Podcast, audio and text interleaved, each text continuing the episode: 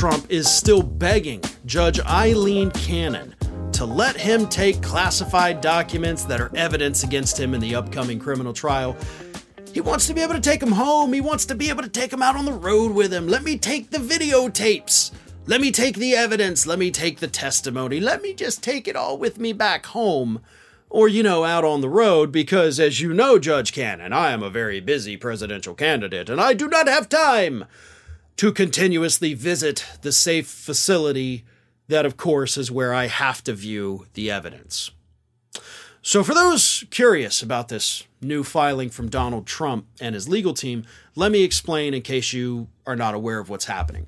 As it stands right now, there is the order in place uh, but Judge Cannon's trying to reach a compromise, of course, because she wants Trump to be accommodated.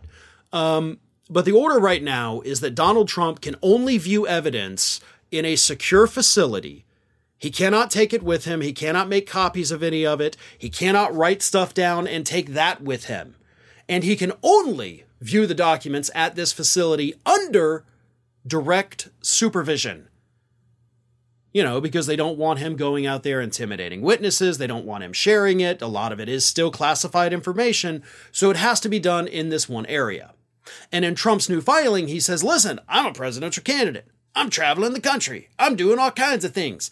I can't be expected to fly back here every time I need to go look at a new piece of evidence.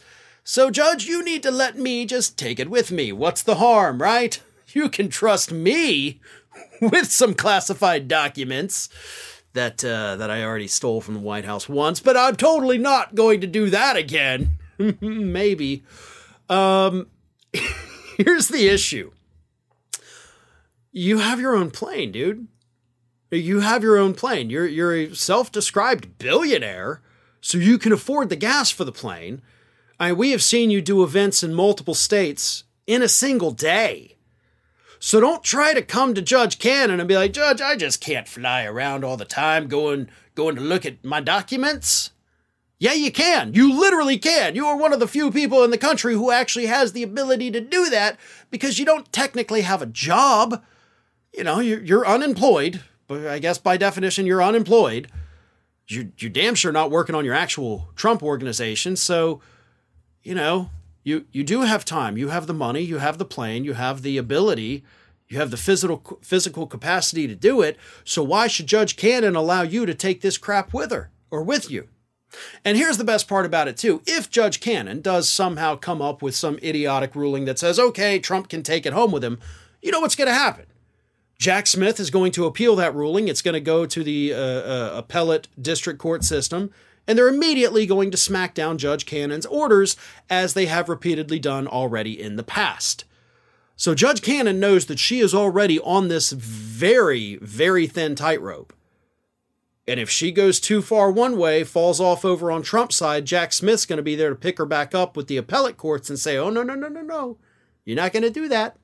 We're not going to have this happen. You're not going to try to skew things any more into Trump's favor than you already have which I've explained, of course, uh, at length. But this is going to be a big test. It's not going to be the definitive thing with Judge Cannon. But if she grants Trump's motion and says, yeah, take it all with you, I don't care, it's going to be appealed, it's going to be overturned, and then there's going to be a hell of a lot more pressure to find a different judge to oversee the case. So not only is Trump's motion going to fail, but depending on how Cannon rules, it could give just enough fodder to get her removed from the case. So, bad move by Trump, and it could come with some pretty severe consequences for him.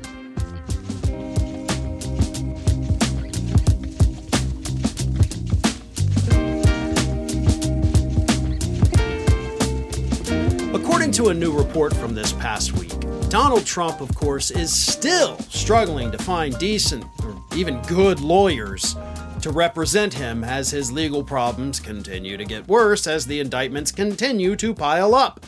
And we're not even done with all the indictments yet.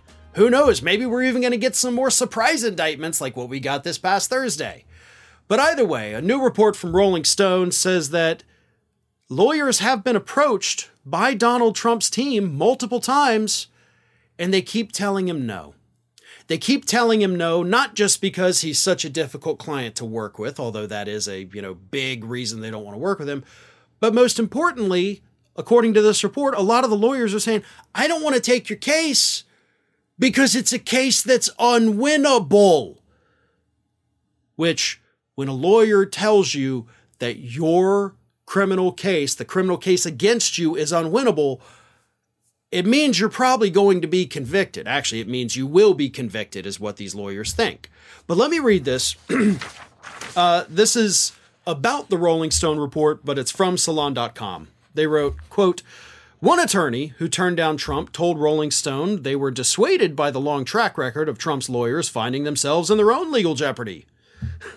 Other attorneys who have discussed the case with Trump believe the January 6 case is a certain loser for the defense, according to the report. Given that the trial would be held in deep blue DC, even some of Trump's top legal and political advisors have privately called the job of defending Trump a uh, basically, I'm not going to read what they wrote, but a self immolation effort. Um, other lawyers have approached the Trump team themselves and were initially receptive before pulling out because of concerns from their peers, according to the report, which added that partners at some firms objected to taking on the former president as a client because it could cost them other clients. It also talks about the fact that Alan Dershowitz, who is a renowned lawyer in this country, or at least was at one point, um, who represented Trump in his impeachment trial, they've approached Dershowitz multiple times, the report says, and Dershowitz has repeatedly said, no, Please stop calling me. I'm not going to do it. Kari Lake's already got me in enough trouble over there in Arizona. The bottom line is this Trump is going to have to continue to scrape the bottom of the barrel to get these lawyers who are in it for the fame. They're in it for the TV appearances. They're not in it because they truly believe, hey, this is an innocent man that is being persecuted by this administration. It's my duty to step in and protect him. You know, this is what the justice system is all about. The odds are stacked against me, I know, but by God, I gotta do this. I gotta fight for what is right. He is not gonna find a single attorney willing to do that. So the people he is going to attract, which we've already seen, Alina Habba, Christina Bobb, all of them, Jenna Bush, or Jenna Ellis, excuse me, not Jenna Bush, totally different Jenna there. Um, we we want to go on TV. We we want to go in front of the cameras. We want people to know who we are. We want to build our own personal profile. The outcome of the case doesn't matter because we're going to prove ourselves to be, you know, the darlings of the media and they'll start calling us whenever there are other legal cases, not re- that we're representing, but hey, come on as a legal analyst.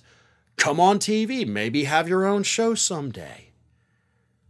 That's the lawyers he is going to attract because the good people, the ones who know what they're doing, the ones who've looked at this and said, you know what, I probably could do that. I could probably get you off. Those lawyers aren't returning his phone calls. And believe me, there are enough good criminal defense attorneys in this country who would look at this and be like, oh, I could easily, like 100%. I've talked to some, by the way. They absolutely would never want to take on this case, but they have looked at it and said, oh, I could easily get him off on that. No, no problem at all. But they won't take his calls. Not that he's called the ones I've spoken to, but even if he did, they wouldn't answer. They wouldn't do it. They know the costs of it because they know that in order to win, Trump would have to shut the hell up until the end of the trial. And that's not going to happen.